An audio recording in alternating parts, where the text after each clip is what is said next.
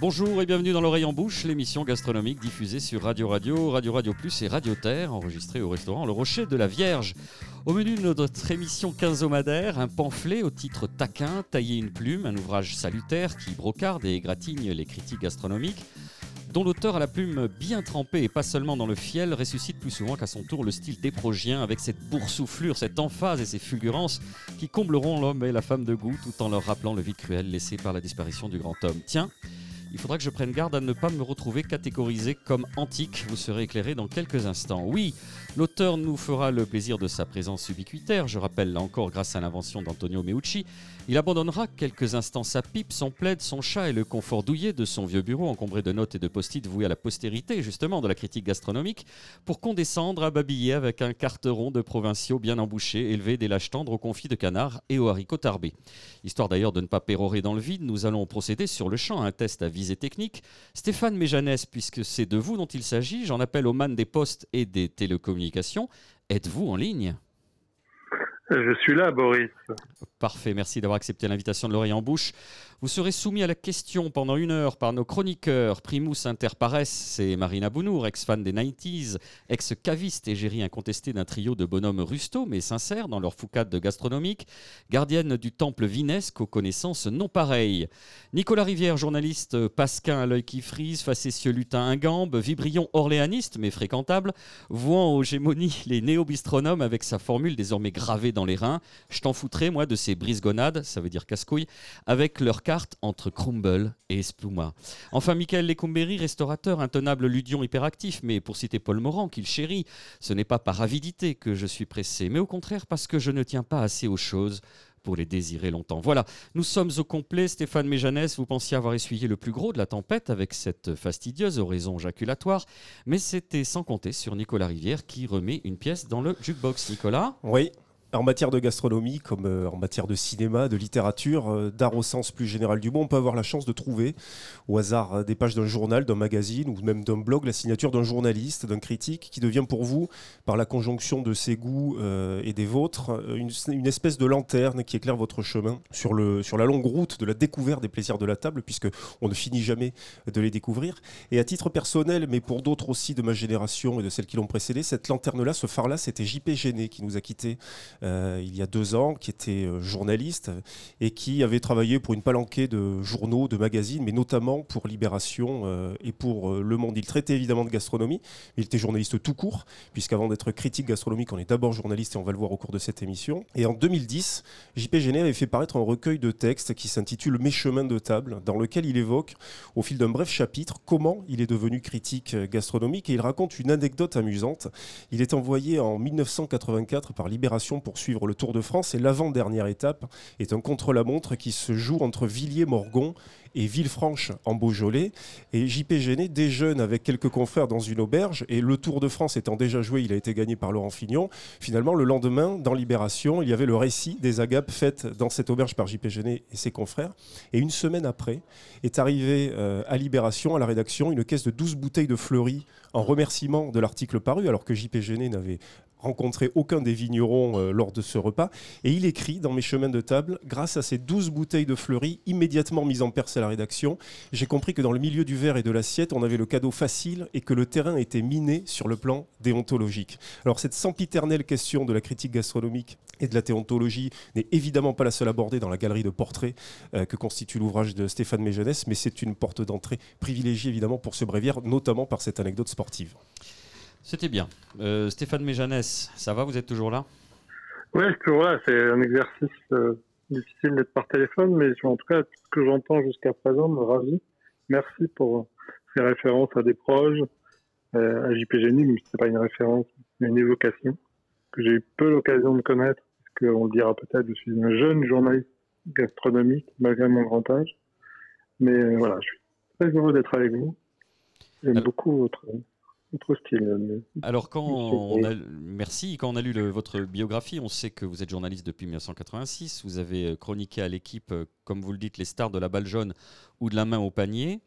Et vous êtes tombé dans la casserole à la suite d'une rencontre improbable avec de grands chefs dans une forêt lapone. Alors déjà, c'est voilà cet événement euh, important, cet événement euh, initial, vous allez nous le décrire. Qu'est-ce qui s'est passé? Enfin déjà, lapone, c'est un peu compliqué, hein, parce que c'est, on peut dire Sami plutôt, non Je crois. Vous qui avez un DUG de langue et civilisation scandinave que vous avez obtenu à Caen au début des années 80, vous êtes spécialiste du norvégien, du suédois et de l'islandais. Je vous ai bien enseigné. Qu'est-ce qui s'est passé dans cette forêt, Stéphane Méjanès oui, c'est la Laponie. La euh, Laponie couvre tous les pays nordiques, euh, Norvège, Suède, Finlande. Et là, il se trouve que c'était en Finlande, en effet, en pays Sami, en effet. Euh, bah, J'étais envoyé en fait par une grande marque. Là, on est un peu aussi dans le sujet évoqué par Nicolas Rivière. Une très grande marque de l'agro-industrie, euh, en l'occurrence Nespresso, si on peut citer des marques à votre antenne, qui sponsorisait un événement culinaire organisé donc dans une forêt à 1000 km au nord d'Helsinki, où j'étais envoyé parce que je travaillais à l'époque pour Lagardère, qui faisait un magazine de Nespresso, qui est un magazine lifestyle qui est envoyé euh, aux meilleurs clients et disponible dans les magasins. Euh, je n'avais jamais écrit sur la gastronomie. Je m'étais retrouvé dans cette euh, structure de Lagardère par le hasard de la vie professionnelle. Et donc voilà, je suis envoyé couvrir cet événement culinaire et je me retrouve avec euh, René Redzepi, euh, Massimo Bottura, euh, Pascal Barbeau, Inaki Aspitart, Alex Atala, Kike D'Acosta. Voilà, je ne sais pas si nos auditeurs sont familiers de ces noms, mais ce sont les probablement les 15 plus grands chefs, en tout cas ceux qui sont classés par le 50 Best, un des classements qui fait sinon autorité au moins référence. Et donc voilà, je me suis retrouvé pendant quatre jours au milieu d'une forêt avec une cinquantaine de personnes, une grande colonie de vacances de journalistes, amis, blogueurs, influenceurs et chefs. Et ces chefs ont fait la cuisine pour nous avec ce qu'ils trouvaient sur place. Les producteurs lapons apportaient leurs produits, on a fait la chasse, la pêche, la cueillette, on a vu l'abattage d'un renne, euh, qui en une demi-heure est passé de vivant à dépecé entièrement. Euh, voilà. Et euh, j'étais complètement fasciné par ce, ce, monde, par ces chefs, dont je découvrais la personnalité. Euh, J'avais probablement une image un peu euh, stéréotypée du chef, euh, du graisseux en tablier, un peu besogneux. Et j'ai découvert des gens qui étaient autre chose aussi. J'ai eu aussi les aurores boréales, les premières de ma vie. Il faut une espèce de parenthèse enchantée qui a fait que j'ai chopé le virus, c'est qu'en rentrant, je me suis dit, c'est avec ces gens-là que j'ai envie de continuer à exercer mon métier pour raconter leur, leur vie, leur histoire, leur métier. C'est euh, une, une, épiphanie tardive, euh, Stéphane Méjanès Absolument, c'était en 2010. Donc j'étais déjà journaliste depuis presque 25 ans. Et puis euh, j'ai tout fait pour, euh, pour m'incruster dans ce monde-là. Et ça a démarré fin 2011, début 2012 par Omnivore. J'ai eu la chance de rencontrer Luc Dubanchet, qui est donc le fondateur d'Omnivore. Omnivore est un mouvement, on peut dire, au-delà d'un projet éditorial qu'il est, puisqu'il y a deux très beaux magazines, euh, même des footbooks euh, et des MOOC, comme on dit aujourd'hui en bon français. Euh, donc un, voilà, un, très beau magazine qui raconte des histoires de, autour de l'alimentation des producteurs et des chefs. Et j'ai eu la chance de, faire cette rencontre et de commencer à écrire pour Omnivore, de partir sur la route pour euh, chroniquer. J'insiste sur le mot chroniquer plus que critiquer des tables, puisqu'il y avait à l'époque un, petit guide euh, Omnivore qui aujourd'hui est intégré dans le, dans le. Et voilà, j'ai appris le métier euh, sur le tas en mangeant midi et soir pendant cinq jours un peu partout en France et en rencontrant les chefs, puisque on en parlera. Euh, moi, je suis pas de ces critiques, en tout cas de ces journalistes qui se cachent, qui se griment comme euh, Louis de dans, dans La ou la cuisse. Mais je, je me présente euh, et j'aime autant discuter avec les chefs que de, que de manger ce qu'ils me proposent. Et ensuite raconter leur univers dans sa globalité et pas vraiment critiquer euh, leur assiette, même si j'ai un avis et que alors, euh, euh, cette vocation tardive et le fait que vous veniez euh, d'autres champs que celui stricto sensu de, de, la gastronomie vous a apporté un, un œil différent. que vous avez posé avec, je l'ai dit toujours, enfin, avec, non, avec de la tendresse matinée de, d'ironie. un peu de tendresse. Un peu de tendresse quand même. donc, tailler une plume qui, qui, qui, vient de paraître aux éditions de l'Épure, vous dressez alors 10 archétypes, 10 portraits euh, de, de, critiques gastronomiques.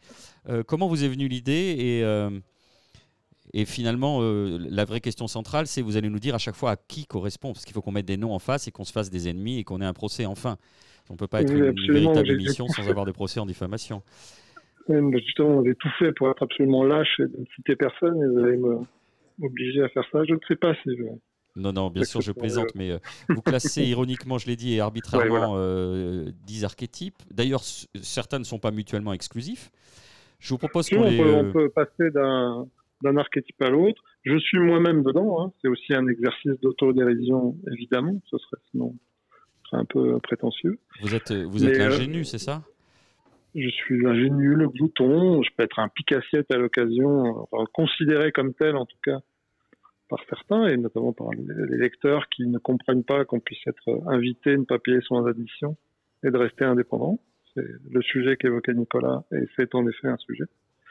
Mais euh, voilà, moi, je, juste pour répondre rapidement à votre question, c'était, je pense, le moment. Ça fait sept ans aujourd'hui que je suis dans la gastronomie. Je crois que j'ai bien fait mon trou. J'ai réussi à avoir une place, comme on dit aujourd'hui. Euh, et voilà, j'ai observé beaucoup. Je suis arrivé, quand je suis arrivé, j'ai pas voulu casser la baraque. Hein, j'avais plein de lacunes. J'en ai encore beaucoup. Mais je, voilà, j'ai fait mon intéressant. Je, ma, ma plume, sans fausse modestie, ma, ma, plume est aussi une bonne porte d'entrée pour moi dans cet univers-là et, dans d'autres. Donc euh, voilà, j'étais le moment, euh, après cette année, sept ans de réflexion, on va dire, et pas sept ans de malheur, euh, de m'amuser avec mes contemporains. Alors on va commencer avec, euh, dans l'ordre où vous l'avez écrit, on commence avec la diva. La diva, euh, donc je vais lire quelques extraits pour nos auditrices et nos auditeurs, a, un lexique de 50 mots qui va de A comme addictif à Z comme zesté, en passant par C comme croustillant, F comme fondant, G comme gourmand, J comme jouissif, M comme mythique, O comme onctueux, P comme punchy, S comme sapide et vous le notez vous-même, notez qu'il a fait école, 99% de ses confrères ou affiliés font la même chose. C'est lui le repère, c'est lui qui donne le ton, c'est lui qu'on copie en rêvant d'accéder à son firmament. Pour la position, on peut toujours trépigner, les places sont rares. Pour le style, l'imitation n'est pas insurmontable, ça ronronne de numéro en numéro. Alors là, vous commencez fort avec la diva. Euh, tous les membres de cette euh, auguste assemblée se sont dit Ah, mais c'est Perico Légas Et en fait, ce qui est intéressant, c'est que c'est plus subtil que ça. On dit Oui, mais ça pourrait être aussi un tel ou un tel. Euh, pourquoi avoir voulu ouvrir sur ce Alors là, c'est la plus, enfin, c'est la caricature la plus évidente, quoi, la diva, celle qu'on se fait oui, qu'on se fait chroniqueur gastronomique très imbu de sa personne, en et, chef de tendance. Du et du chroniqueur politique et du chroniqueur littéraire. J'espère qu'il y a une petite portée, si ce n'est universelle, c'est bien prétentieux, mais que les archétypes euh, correspondent aussi à d'autres profils de journalistes. Mais en effet, euh, voilà, à tout seigneur, tout honneur. Euh, les divas sont, les stars de la profession, les parrains, ceux que qu'on jalouse, qu'on qu. Moi, j'ai aussi des tas d'amis, des gens que j'aime beaucoup dans, cette catégorie, qui sont plus ou moins divas à l'occasion. Mais voilà, ce sont ceux qui sont bien installés, qui ont un poste déjà, ce qui est extrêmement rare dans ce métier euh, aujourd'hui, un poste salarié en tout cas. Oui, on découvre avec vous que le, le, métier de journaliste est très précaire. Pardon. Il l'est, oui. Mm. Ça, je ne me plains pas. Hein. Je ne suis pas dans la, euh, la, plainte euh, permanente, mais c'est un métier objectivement où il est aujourd'hui difficile de gagner sa vie quand, on est pigiste comme moi. Il faut faire beaucoup de choses. Il faut être staccanoviste, qui est une autre catégorie. Alors le staccanoviste, c'est encore une journée qui s'annonce chargée, quatre restaurants à visiter, une petite moyenne pour cet hyperactif compulsif. Pas seulement de nourriture, mais aussi de pige, de poste et de personal branding. Comme la diva, il, faut parfois, il fait parfois le grand écart entre journalisme et communication, mais lui l'assume, la presse ne nourrit plus son homme. Mais oui, c'est le constat que je fais. Et là, pour le coup, c'est vraiment un portrait, euh, un autoportrait, j'allais dire. Puisque moi, je le dis, je l'assume et je le raconte. On peut m'en faire grief et, et en débattre, mais aujourd'hui, je ne vis pas du journalisme. Sinon, j'aurais changé de métier. Donc l'essentiel de mes revenus vient davantage de d'animation de conférences, de débats, de masterclass et d'écriture de, de, textes destinés à la communication, c'est-à-dire des dossiers de presse, ce que vous voulez dire, c'est que la, plupart de vos co-religionnaires font de même, puisqu'on ne peut plus en vivre comme avant. Euh. Alors, il, y a quand même des anciens qui arrivent à survivre sur leur gloire passée, euh, notamment euh, le picassiette, hein, c'est celui qui s'incruste. Alors sans se démonter, il salue les uns les autres avec chaleur et emphase, comme s'il était un familier de la maison. Comment ça va? Je suis vraiment content de venir tester la carte. On m'a tellement parlé de vous dans le milieu. Je vais m'asseoir là, oui c'est bien. Je vous laisse vous occuper de moi. Merci à tout à l'heure. Le personnel du restaurant est comme pétrifié par tant d'aplomb. Chacun s'observe en se persuadant que forcément l'un d'entre eux sait qui est cet individu sorti de nulle part, doué d'une confiance en lui qui force une admiration teintée malgré tout d'un soupçon d'inquiétude. Ils existent vraiment ces gens-là? C'est à la fois Mais oui, il y en a. Alors, il y en a aussi beaucoup qui euh, ne sont même pas assis sur une gloire passée, mais qui n'ont jamais eu ni gloire, ni honneur, ni même parfois. C'est pas des has c'est des, never been. Des never been, c'est des gens qui profitent de ce milieu-là, qui peut être assez généreux et qui est quand même assez sympathique, être payé ou en tout cas être invité pour manger et boire. C'est pas le, c'est pas la mine. Donc, euh, il y a des gens, effectivement, qu'on découvre dans des déjeuners de presse ou que des restaurateurs voient arriver chez eux sans vraiment savoir qui ils sont. Alors, parfois, ils ont un, blog, un petit compte Instagram, euh, quelque chose, et ils ont surtout beaucoup de culot. Et, euh, ils arrivent à s'incruster. Euh, voilà, ils, écument aussi les, présentations presse, dont on peut se procurer l'agenda assez facilement. il semblerait, je le dis dans le livre, quelqu'un, l'un d'eux aurait même créé une espèce d'appli, en tout cas de, de, hub, euh, où on peut se, renseigner sur tout ce qui se passe toute la semaine, euh, et où on peut aller picorer euh, à droite à gauche. Et voilà, ils, arrivent, ils rentrent. Les attachés de presse, malheureusement, font parfois pas tout à fait leur travail. Et, comme ça fait un nom de plus à cocher sur, sur une liste. Alors ça, c'est un peu cynique, mais c'est vrai. Ils peuvent dire ensuite aux clients il y avait quand même 200 bah journalistes, dont 10 picassiettes. Euh, ça marche aussi à Toulouse, vous savez, on, les reconnaît, hein, Nicolas Rivière, on ne va pas citer de nom, mais on voit qui c'est. On, a des noms, on a des noms. Euh, il y a l'incognito aussi. Euh, l'incognito, euh, alors oui, à l'inverse de la diva, il essaie de se rendre le plus discret possible. Vous précisez dans, votre ouvrage, avant l'avènement du téléphone portable, sa tâche était rendue un peu plus ardue par l'absolue nécessité de ne pas prendre de notes, c'est trop voyant, un carnet, un stylo, voire un appareil photo de la préhistoire avec une pellicule que l'on développe dans le noir, c'était l'assurance d'être découvert dans la seconde. Jadis, il fallait donc tout consigner dans un coin de son cerveau enfin plusieurs coins, le lobe frontal pour encoder, le lobe temporal pour stocker et l'hippocampe pour consolider, sans oublier le cortex préfrontal, siège des émotions, parce que la critique n'exclut pas le sentiment. Enfin, chez certains pratiquants, dites-vous.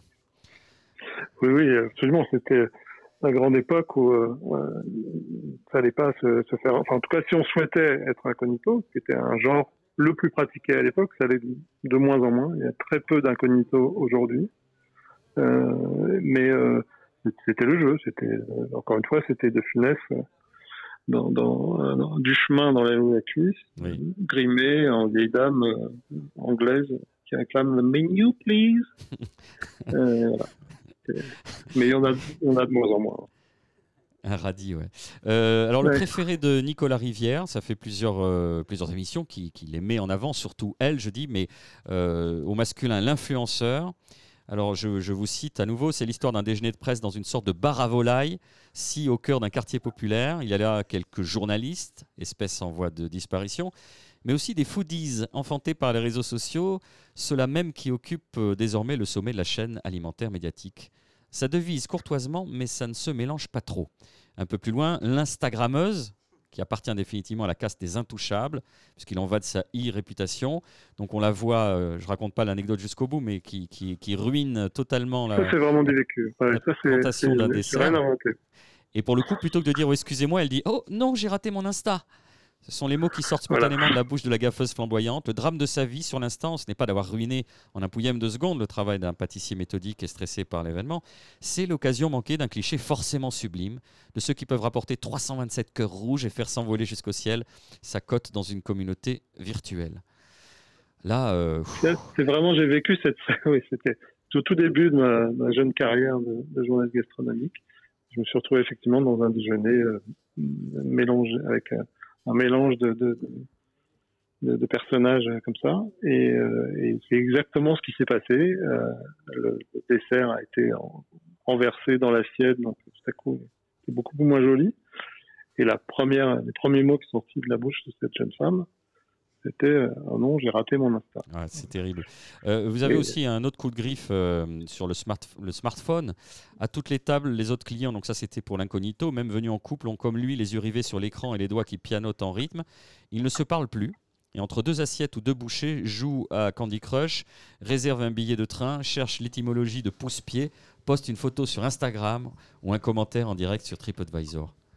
Dans quel monde vivons-nous Il faut que vous réagissiez, Nicolas Rivière. C'est vous, ça Non C'était mieux avant. Regardez ces gens foutres là derrière leurs écrans. Ça, c'est le portrait du blasé de l'antique, à la limite, qu'on abordera après. Mais surtout, ce qui est intéressant avec ces portrait, notamment le staccanoviste et l'influenceur, c'est aussi ce qu'ils nous disent de la société dans laquelle on vit et d'une espèce de délire depuis dix ans avec ce qu'on appelle la food, euh, qui est une expression qui aime bien employer d'ailleurs euh, Stéphane. Aujourd'hui, si vous suivez des comptes Instagram d'influenceurs, vous avez des photos, des stories continuelles sur le simple fait, par exemple, d'avoir reçu euh, une invitation à dîner. Et je reviens sur le staccanoviste, au tout début du portrait que vous dressez, Stéphane, vous dites il lui arrive même de chroniquer des restaurants qui n'existent pas encore. Et ça, c'est quand même euh, fabuleux. Ça s'est vu. Oui, ça, s'est vu. Ça vu. Euh, il y avait aussi un, canular qui avait été monté sur TripAdvisor. Euh, Marina, prenez votre micro parce que toutes ces discussions ont fini par nous mettre l'eau à la bouche. Et pour votre chronique, le geste et la manière, vous avez décidé de partager avec nos auditrices et nos auditeurs des recettes d'été concoctées avec des produits, des produits divers. Mais est-ce que c'est bien raisonnable tout ça? Bah, Bien sûr encore plus pour le porte-monnaie. C'est très raisonnable. Bah, c'est vrai parce que quand arrive l'été, euh, la première chose qu'on fait, c'est faire des grillades en règle générale. Et bah, on a la côte de bœuf, l'entrecôte ou la chipot. Le problème, c'est que bah, soit quand on n'a pas trop les moyens, on n'a pas une grande qualité qui va avec. Donc c'est vrai que la chipot, euh, Lidl, c'est pas GG quand même. Et donc du coup, euh, très souvent, mais ce qu'on oublie, c'est encore une fois, c'est que l'animal, il est entier. Et il a un avant, un arrière, un milieu, il a tout. Et l'été, on a tendance à oublier qu'il a aussi les parties avant. Et du coup, on peut quand même les utiliser l'été. Donc ça c'est bien. Donc en fait je suis partie sur la base des produits euh, qu'on peut utiliser sur euh, les poteaux feu ou les dobs, ce genre de choses. Et je les ai un petit peu décortiqués et j'ai fait des petites recettes euh, qu'on peut faire l'été justement. Je vous écoute Marina. Donc du coup si on veut prendre l'exemple du paleron, mettons qu'on va utiliser beaucoup pour la daube ou ce genre de, de préparation, on peut aussi le manger mais grillé. Alors ça c'est excellent. La seule chose, c'est que bon, les gens aujourd'hui, ils veulent des trucs euh, hyper tendres, hyper faciles à manger, qui rien à décortiquer. Le seul souci du paleron, c'est qu'on a un nerf en plein milieu du morceau. Bon, il suffit juste de manger autour en fait. Hein. C'est aussi simple que ça. On va pas non ça, plus. Euh, voilà. Des astuces de professionnels. Voilà, il faut pas non plus avoir euh, voyez, un BTS en hôtellerie-restauration pour savoir faire ce genre de choses. Et donc du coup, si vous demandez à votre boucher de vous couper déjà un morceau dans le paleron à enfin, pour griller, déjà il va vous regarder d'un bon oeil. Il va se dire qu'il va être face à quelqu'un qui sait manger. Donc du coup, on peut juste le griller comme ça, euh, plutôt coupé assez fin, et on peut le travailler un petit peu euh, entre guillemets à la japonaise, ou si on a euh, un, tepan ou une plancha, pardon, on le fait juste snacker et on le trempe légèrement dans une sauce soja qui va bien avec un petit peu de wasabi. C'est frais, on le sert ça avec une petite salade, c'est parfait. Après, si on veut un peu plus cuisiner, euh, moi, il y a le plat de côte que j'adore. Donc, on va pas le demander détaillé, on va le demander plutôt, euh, pas tout à fait entier parce que c'est quand même très gros, mais euh, plutôt plusieurs plats de côte, on va dire 3-4 plats de côte les uns à côté des autres. Et on va faire une marinade. Donc, moi, c'est ma marinade perso. La marinade de. Ouais, la marinade de Marina. Alors, moi, j'y mets donc l'instrument indispensable pour une bonne marinade, c'est d'avoir un pilon, un mortier. Alors, graines de coriandre, carvi, gingembre frais, ail, piment, citronnelle, sel, poivre, petit peu sancho ou quelque chose comme ça, un peu légèrement citronné. On passe tout dans son euh, petit mortier, que ça devienne un peu comme une pâte. On l'allonge légèrement avec un peu de jus de citron et d'huile d'olive. On frotte bien euh, ces plats de côte, on les met dans du papier aluminium et là on le met au barbecue. Euh, 2 heures, 3 heures, 4 heures, 5 heures, le temps que vous voulez. Le but, c'est que ça s'effiloche. Donc pareil, soit on le sert avec une petite salade verte, ou, si on veut faire plus exotique, on fait une salade de papaye verte, donc juste râpée, crue, avec des pousses d'haricots mango, un peu de citron vert, euh, un peu de menthe. Et je vois Luc en train de baver juste à côté de moi. Donc ça, et des quelques cacahuètes pour amener un petit peu de, de croquant parce que c'est bien. Une troisième recette Euh, donc on n'oublie pas euh, aussi, euh, avec tout le pot-au-feu, on peut faire des salades de pot-au-feu, c'est extra. Voilà, servi tiède ou froid avec une petite vinaigrette bien moutardée. La terrine aussi, c'est super. Donc on peut rajouter un pied dans le, dans le pot-au-feu pour amener un peu de collagène et on fait une terrine froide euh, avec toute la viande effilogée, c'est extra. Et pour finir, ce que je vais faire en plus ce week-end, euh, des petits samosas. Pareil avec euh, ben, tout ce qu'on peut mettre dans le pot-au-feu qu'on va entièrement désosser, dans lequel on met de la menthe ou de la coriandre, ce genre de choses, et vous les montez en samosa, et vous servez ça à l'apéro. On très est juste sympa. bien. Merci Marina. On vous propose une petite pause musicale. On se retrouve dans quelques minutes.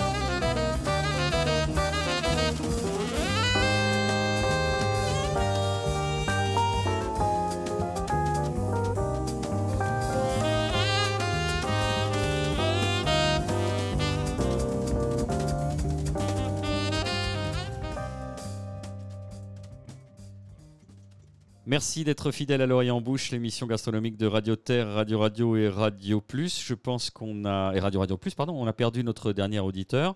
Aujourd'hui, cette émission est consacrée à un court et tonique opuscule taillé une plume qui se gosse du microcosme des chroniqueurs gastronomiques. Son auteur Stéphane Méjanès est avec nous, toujours en ligne, Stéphane, malgré cet attentat sonore? Toujours là, c'est vrai que j'ai- piqué un petit, rampillon. Ben voilà, c'était histoire d'être dans la récup. On va continuer à bagnoder autour de vos portraits. Voici venir le glouton.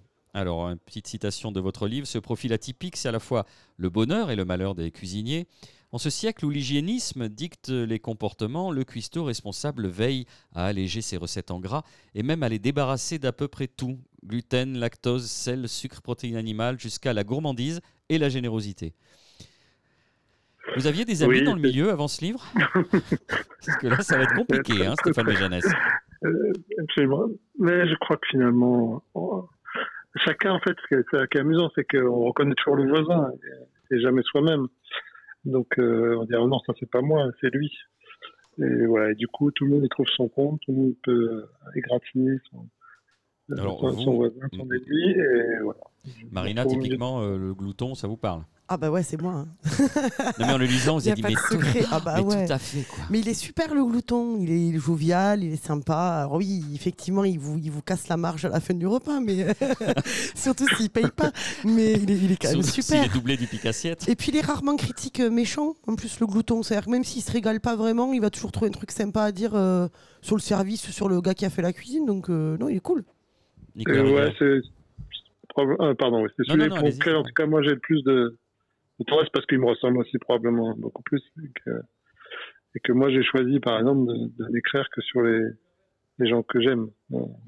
C'est une, une manière de critique qu'on peut, peut ne pas accepter, mais moi, je, je fais comme ça. Et du coup, euh, je suis un glouton qui trouve, en effet, comme le dit Marina, toujours quelque chose de, de positif dans, dans un repas. Nicolas. Oui, le glouton, c'est le plus sympathique de, de tous les portraits qu'on croise dans, ce, dans, dans cet ouvrage. Euh, il se trouve qu'à Toulouse, on en trouve assez peu, en fait, euh, sur la, maintenant, comment on dit, la scène gastronomique. Est-ce que c'est davantage le cas à Paris? Est-ce que c'est un phénomène parisien, Stéphane Méjanès Alors, c'est une bonne question, euh, je ce que je ne m'étais pas posé. Euh, je ne sais pas, j'aurais même plutôt euh, pensé qu'il y avait cette espèce de générosité, de, de plaisir de, de vivre, encore des restaurants beaucoup plus généreux, avec des portions euh, plus, plus importantes en province. C'est vraiment sûrement un cliché, mais c'est vrai qu'à Paris, parfois, on trouve des, des restaurants un peu chiches. On a peu, peu l'occasion de gloutonner. Mais euh, non, je, je, franchement, je dirais pas ça. C'est un phénomène aussi qui est, euh, pourtant, qui à Paris, il y a autant de gloutons que de, de gens qui mangent très peu ou pas du tout, et qui sont pourtant, qui racontent quand même la gastronomie, en tout cas qui essayent. Donc, euh, en Paris, c'est pas la France, hein, on le sait bien, c'est un autre pays. Donc, il y a un peu tous les profils. Mais la province, moi, j'aime beaucoup les provinces. Les journalistes parisiens soit, dépassent assez rarement le, périphérique je dois dire. Euh, moi, je le fais pas si souvent, j'aimerais le faire plus, mais oui, je reviens là de deux jours, euh, pas si loin de chez vous. J'étais à- à- au, enfin, au Beau-de-Provence et, et à Aise. Non, Euh, non, c'est Nice, loin. Vous mais dites ça parce que vous êtes parisien, c'est loin. Ces gens-là ne sont pas comme nous, Stéphane Méjanès. La. Loire, c'est un petit village pour moi. Euh, mais Dans moi, votre galerie de- chocolat. Pardon, dans votre galerie de portraits, il y a euh, quelque part euh, l'opposé du glouton. Euh, autant le glouton était dans le partage, dans cette générosité, euh, autant le blasé, euh, c'est un pisse-froid. Alors le, blasé, euh, je vous cite à nouveau, l'an 2000 n'a tenu aucune des promesses faites à une jeunesse insouciante et rêveuse, biberonnée à la quiétude des Trente Glorieuses, certaines qu'au tournant du deuxième millénaire après Jésus-Christ, les voitures flotteraient au-dessus des villes, que l'on serait tous vêtus comme des personnages de Star Trek, à sucer des pastilles de blanquettes de veau, à comprendre et parler toutes les langues d'une Babel futuriste, à communiquer, à communiquer par télépathie. Au lieu de cela, on a eu la trottinette électrique, le legging, le camembert au lait pasteurisé, Google Translate et Snapchat. Le 21e siècle est celui de la perte des repères et conséquemment des illusions. Et voilà, je pense qu'on peut tous se tirer une balle, euh, mettre un petit peu de jazz, euh, de jazz d'ascenseur, et puis, euh, et puis on part tous ensemble. Le blasé, c'est vraiment celui que je déteste le plus. Ça, c'est clair, ça se voit, j'imagine, dans le livre. Euh, et ça, on en croise quand même pas mal, en tout cas à Paris, dans les, les déjeuners de presse que je fréquentais et de moins en moins, je dois dire. Euh, C'est pas une vertu, mais euh, j'y trouve euh, pas d'intérêt aujourd'hui. Quand je suis arrivé dans la gastronomie, il fallait me faire connaître, il fallait faire du réseau. Donc j'ai un peu écumé tout ça. Aujourd'hui, je, préfère aller manger seul au restaurant pour me faire une vraie idée de, ce qui se passe. Et dans les déjeuners de presse, on croise vraiment des gens qui sont là, qui vont au, au bureau, quoi. Et euh, en ayant perdu tout, euh, plaisir euh, d'aller travailler. Et quand un travail, c'est de, manger et boire, c'est quand même dommage de perdre ce plaisir, cette capacité d'émerveillement, d'étonnement, et d'avoir donné l'impression d'avoir tout vu, tout mangé. C'est ce que vous écrivez en disant euh, Le lacet se caractérise par son absence totale d'humour, surtout pas au second degré et jamais sur lui-même, mais également son incapacité complète à lâcher prise pour s'abandonner au plus petit début d'embryon de commencement d'étonnement, d'émerveillement. Le, si, si on est tous en train de focaliser sur ce personnage en particulier, c'est que visiblement là, il est transfrontalier, il est trans tout ce qu'on veut de Paris euh, jusqu'à Perpignan. Vous en avez chez vous Ah oui, oui, on en a. Mm. On en a. D'ailleurs, je me tourne vers euh, Nicolas. non, c'est pas vrai. Nicolas, c'est entre le tyran et l'antique, mais on y viendra juste après. non, mais c'est vrai, ça nous fait réagir. Pourquoi ça nous fait réagir, Nicolas Rivière? Euh, parce qu'effectivement, comme le dit Stéphane Méjeunesse, on en croise euh, quand même beaucoup. Ce qui est embêtant, c'est qu'à la fois il est horripilant et en même temps, euh, il y a quand même souvent un fond de vrai euh, dans ses motifs d'agacement à l'égard de certaines modes, par exemple. Alors évidemment, on n'a pas envie d'être euh, de, res- de ressembler au blasé, euh, mais par certains aspects, quand même, on est tous ici autour de cette table. Euh, on fait tous partie de ce portrait-là, malgré tout. Mais moi, je le verrais plus euh, fru- pardon, frustré que blasé, en fait. C'est plus un gars qui est très égocentré et très frustré parce qu'il a dû vivre des trucs pas cool dans son enfance.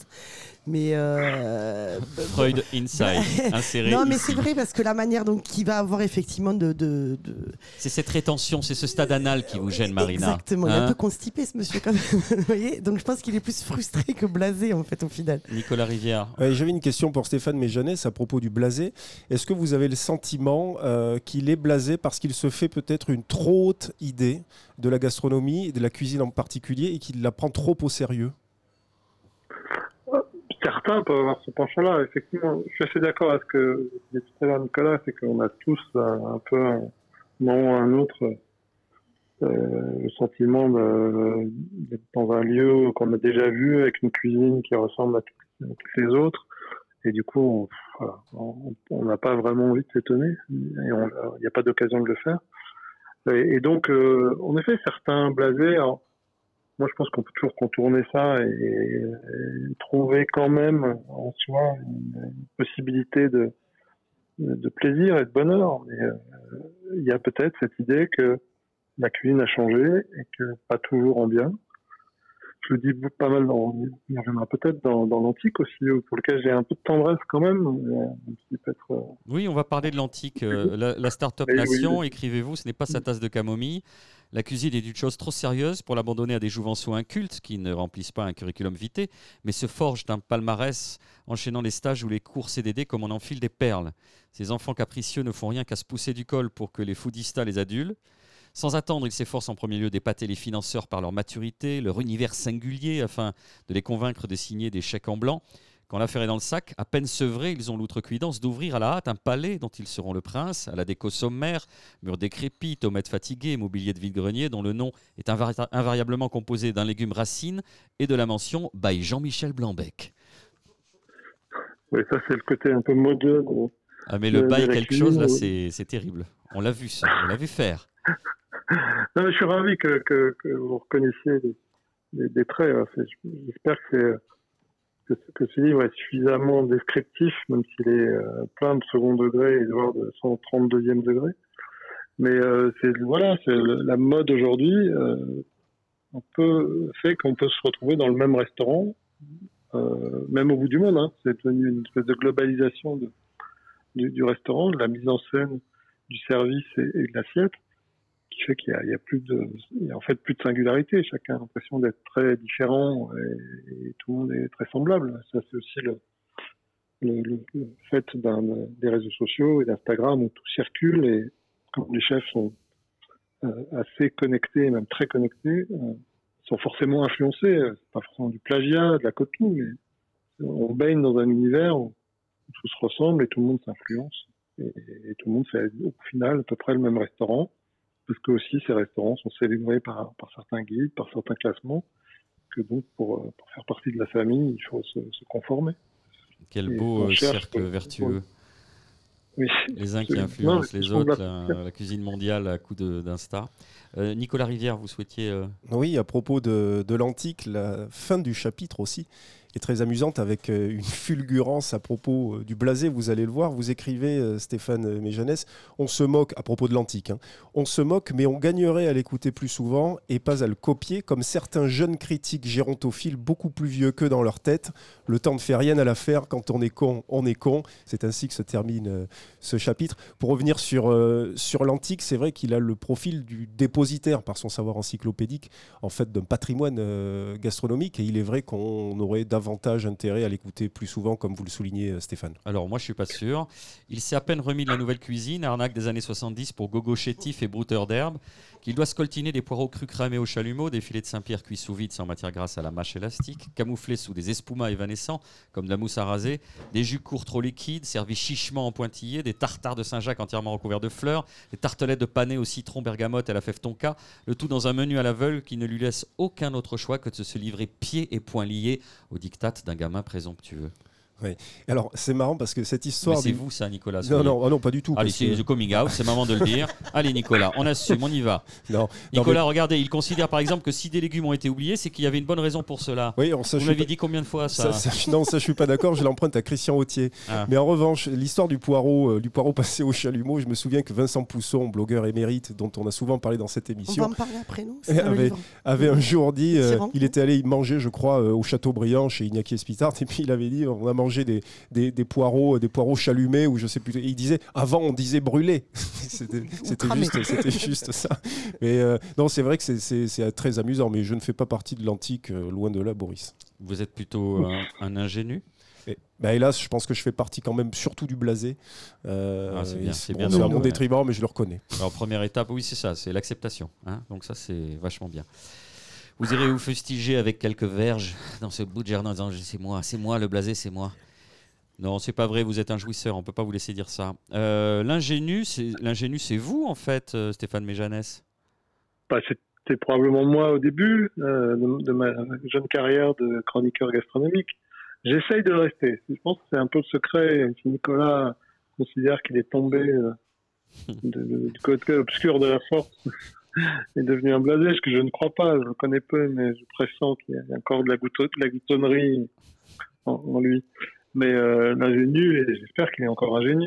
Il Moi, je rêve d'arriver au restaurant sans rien savoir euh, d'être un peu dans Men in Black, c'est avec ce- cet appareil qui efface tout, et d'arriver, de ne rien avoir lu et de se laisser porter. Alors, on peut être très déçu, passer un moment très désagréable, et puis on peut tout à coup être émerveillé, ébloui par quelque chose de singulier ou de nouveau, euh, en tout cas par rapport à son expérience.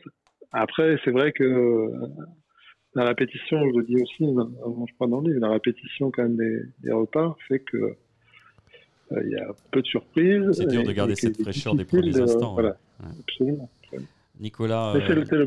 Nicolas Blasé Non, Euh, je me souviens aussi du- d'une anecdote, d'une interview qu'avait accordée euh, François Simon, euh, notamment à Clémence Le Sac, sur le site internet Welcome to the Jungle en- à l'automne dernier, où il racontait euh, son parcours de journaliste, de, de critique. Et alors, ce qui est assez étonnant, c'est qu'il avait avoué euh, quand Christian Go euh, quand Christian Millot pardon, et Henri Gaud euh, l'avaient embauché, il lui avait dit on va te former euh, pour la critique gastronomique, alors que lui-même n'y connaissait rien. Et puis en fait, ils l'ont jamais formé.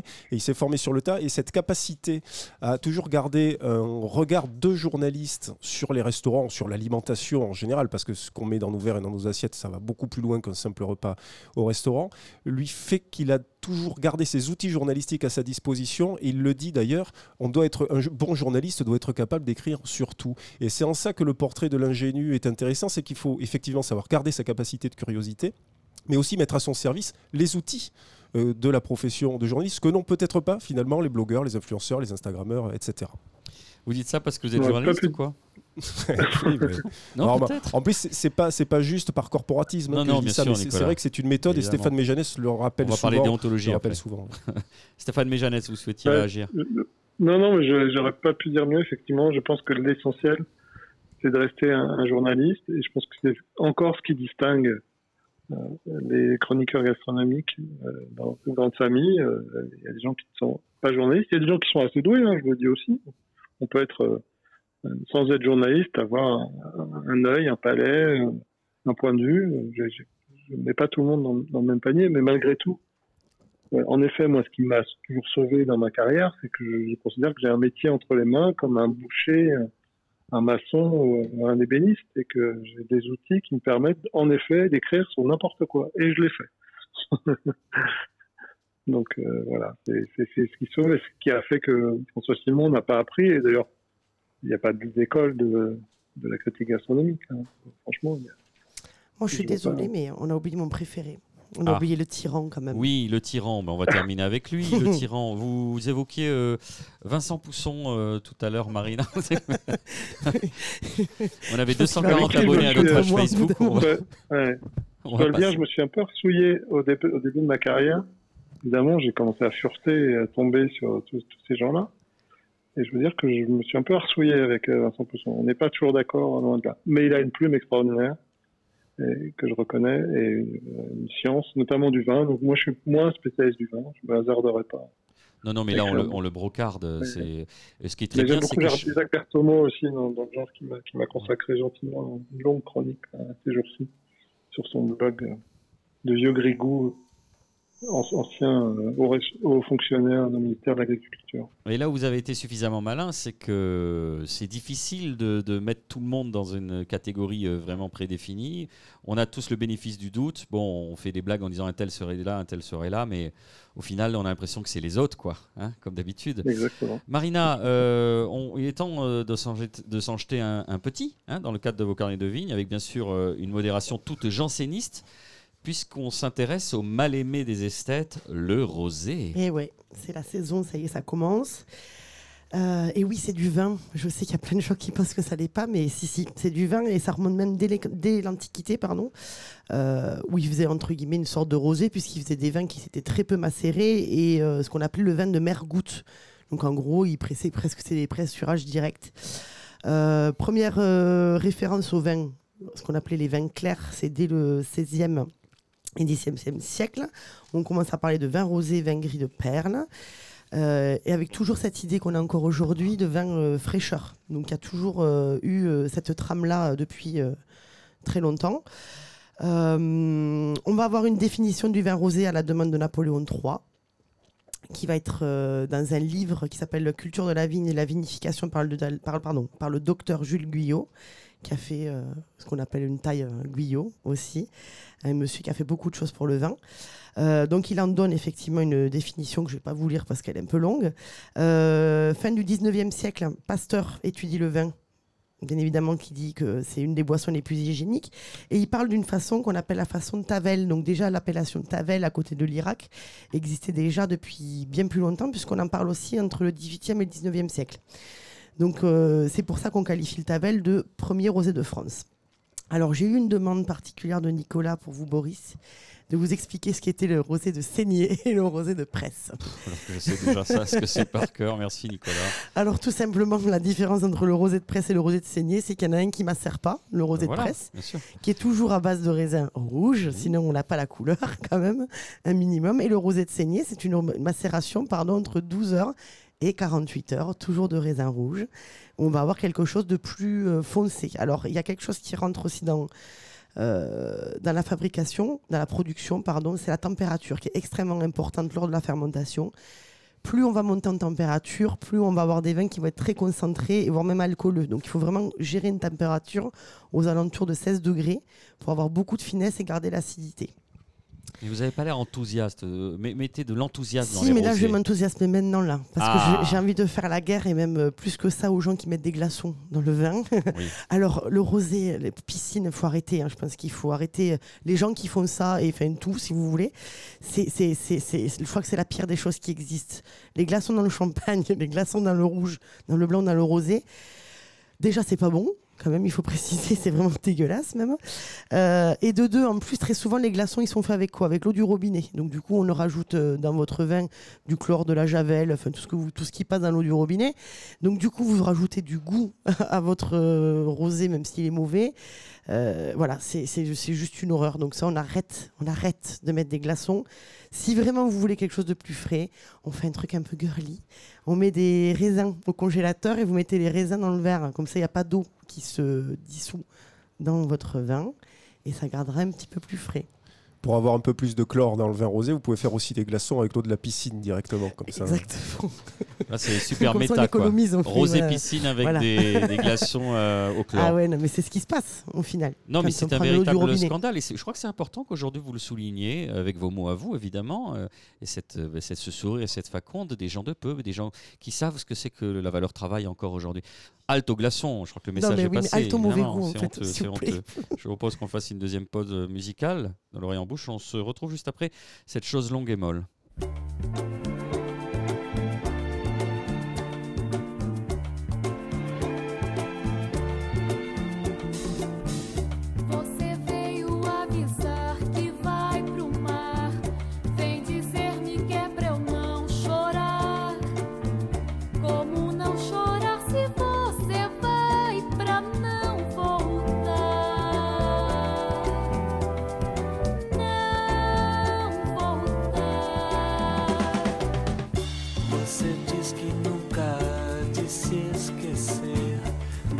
De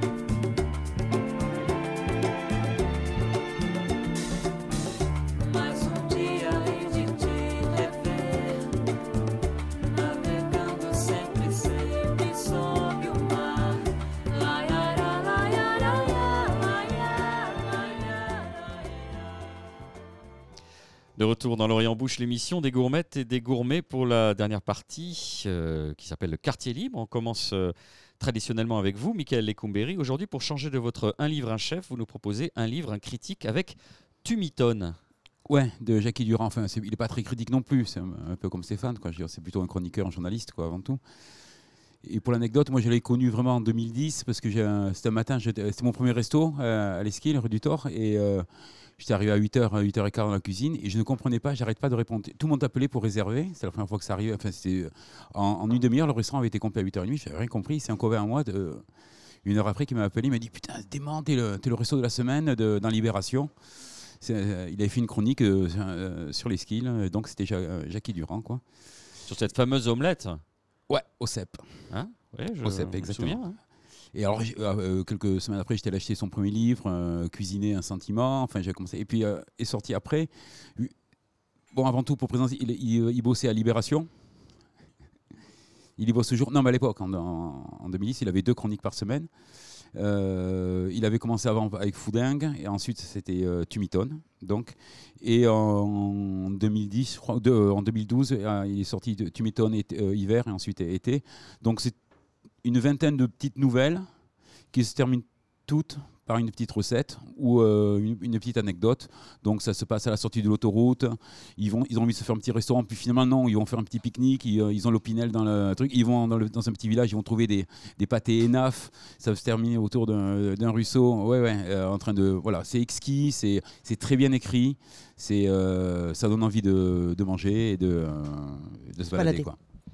Nicolas, vous souhaitiez ajouter une, information fondamentale pour l'histoire de la gastronomie française. Non, mais à propos du journal Libération, qui a, qui a eu longtemps une vraie tradition avec euh, des plumes euh, de grands talents, euh, hormis Jackie Durand, il y avait aussi Jacques Durand, un homonyme à ne pas comp- confondre, qui, qui était chroniqueur taurin, et puis aussi euh, Jacques Maigne, Alain Pacadis, évidemment, euh, bien avant. Il y avait dans ce journal un, un vrai plaisir d'écriture et de lecture euh, qui se perd peut-être euh, un petit peu aujourd'hui. Ça, c'était mon quart d'heure, c'était mieux avant. Ça, c'était l'antique, ça. Hein Voilà. J'ai bon? J'ai bon, Stéphane Méjanès Et le blasé, et le blasé. Ouais, ça y est, c'est complètement dévoilé. Entre, entre Crumble et Spuma, entre, entre l'antique et le blasé, on va vous appeler dorénavant. Et toujours à propos de Libération, il y avait... vous raconter une histoire, ne m'interrompez pas. Donc à l'époque de Pompidou, Non, mais à l'époque de Jackie Durand, justement, il y avait aussi un journaliste qui s'appelle Olivier Bertrand qui faisait de très très amusantes chroniques sur le vin, euh, et pas que sur le vin en fait. On comprenait aussi que c'est le vin, c'est beaucoup plus que le vin, pour paraphraser euh, Jacques Chardonne. Ouais, joli. Il peut Mais pas comme Jackie. Durand, le- la cuisine, c'est beaucoup Bah plus oui, que la cuisine. quoi. voilà. Ça ouvre des portes. Ah, je crois qu'il y a euh, un télégramme vient d'arriver pour vous. Oui, il est là. Un pigeon. un pigeon voyageur. Euh, Marina, votre coup de cœur, votre quartier libre, c'est quoi? J'en ai deux, trois mois. Bon, on va rester dans une zone euh, d'échange et de partage. Parce qu'on va parler d'une guinguette qui s'appelle les terrasses de l'atelier, qui sont dans une ancienne, euh, pardon, une ancienne euh, boîte échangiste. Vous êtes sous influence Qu'est-ce qui se passe? Ah, c'est la boîte échangée. C'est le tabou, voilà, Ouais. l'anciennement le tabou qui est sur les coteaux de pêche David, qui a été transformé en guinguette, qui s'appelle les terrasses de l'atelier. C'est a été monté par les personnes qui ont l'atelier de d'écharpe euh, juste en face du magnifique euh, euh, hôtel particulier Clément Cisor. Euh, donc du coup, c'est ambiance food truck. C'est ouvert du mardi au dimanche de 11h à 2h du matin. Euh, voilà, c'est un milieu champêtre avec une belle terrasse suspendue. Toujours dans les guinguettes, euh, c'est la deuxième édition de la guinguette de la nautique à Grenade-sur-Garonne. Toujours avec les patrons du club et du Gogo Flamingo. Euh, donc au terrain de pétanque, euh, guinguette, euh, lumière, euh, c'est Qui va à super. Grenade-sur-Garonne Ah ben, accessoirement, moi, j'ai mes beaux-parents là-bas. Oui, pardon, non, mais bien. Voilà. Donc par contre, prévoir un anti-moustique, hein, je préfère le prévenir parce que sinon vous allez vous faire dévorer. Et pour terminer, euh, je trouve que c'est quelque chose de, de vraiment très très bien, surtout euh, en ce moment. C'est l'école de Thierry Marx qui vient d'ouvrir au marché gare, euh, enfin au marché interna- de- international. Euh, marché d'intérêt national. national, pardon, merci. Qui a ouvert une, une école de cuisine pour les personnes qui sont en demandeuse d'emploi Mhm. en reconversion. C'est des formations qui sont relativement courtes. Elles durent 11 semaines, 8, semaines en formation et euh, plus 3 semaines en, en stage. Elles proposent trois formations, commis de cuisine, euh, boulangerie et service. Voilà, donc c'est bien. Parce qu'apparemment, sur les différentes écoles qui ont été montées comme ça en France, 90% des gens qui ont suivi ces formations ont trouvé du travail. Donc c'est plutôt chouette. C'est une bonne nouvelle. Voilà. Merci Marina. Stéphane Méjanès, votre quartier libre. Alors, je voulais parler d'une revue euh, qui s'appelle Papille, dont le dernier, euh, dernière livraison est, est paru récemment. C'est le numéro 50, c'est une revue qui a 25 ans, mais qui est rare puisqu'elle ne publie que deux numéros par an. Et euh, voilà, qui est diffusée par l'association des bibliothèques gourmandes sous la direction d'un d'un monsieur formidable cuisinier, euh, restaurateur qui s'appelle Gérard Alémandou. Et euh, voilà, c'est des belles plumes, c'est de la réflexion sur la gastronomie.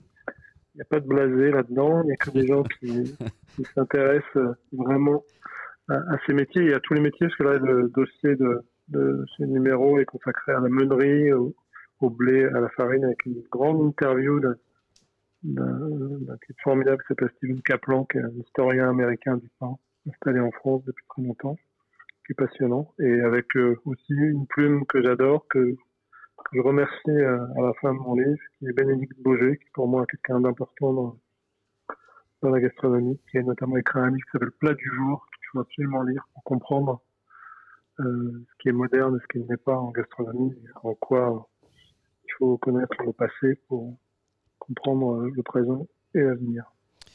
Merci Stéphane. On termine le quartier libre avec euh, Nicolas Rivière. Vous vouliez faire un petit focus sur le- un prix célèbre à Toulouse, le prix Lucien Vanel? Oui, dont on avait parlé dans une précédente émission, au moment où il avait été présenté à l'automne euh, dernier. Je rappelle pour les auditeurs qui ne le connaîtraient pas que Lucien Vanel était un très grand chef toulousain, disparu en 2010, qui avait été le premier chef à obtenir deux étoiles au guide Michelin à Toulouse. Bon.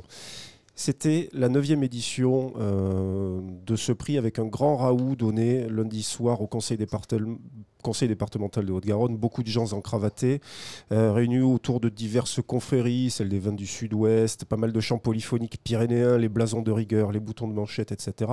Bon, au-delà du prix lui-même, euh, qui a consacré cette année Simon Carlier du restaurant Solide comme grande table.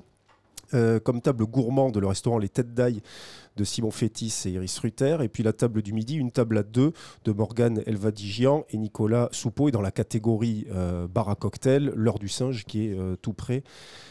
d'ici. Bon, je reviens pas sur les publicités vantant les mérites de métro dans le fascicule de présentation, etc. etc. Une anecdote, moi, qui, que je trouve extrêmement révélatrice, le banquet qui était donné, où vous aviez des centaines de personnes, euh, avait notamment convié des producteurs d'Armagnac. Et le cocktail qui était proposé, c'était un tiers d'Armagnac, un tiers de Martini et un tiers de Perrier. Alors moi, ça fait 20 ans à Toulouse que j'entends dire que l'Armagnac n'arrive pas à se vendre, que nos voisins bordelais du cognac ont réussi à s'exporter, sans d'ailleurs rappeler souvent que c'est la grande tradition commerçante de Bordeaux qui a permis au cognac de voyager à travers le monde. Et j'entends dire donc, on se plaint à droite à gauche que l'Armagnac n'arrive pas à se vendre, etc. etc.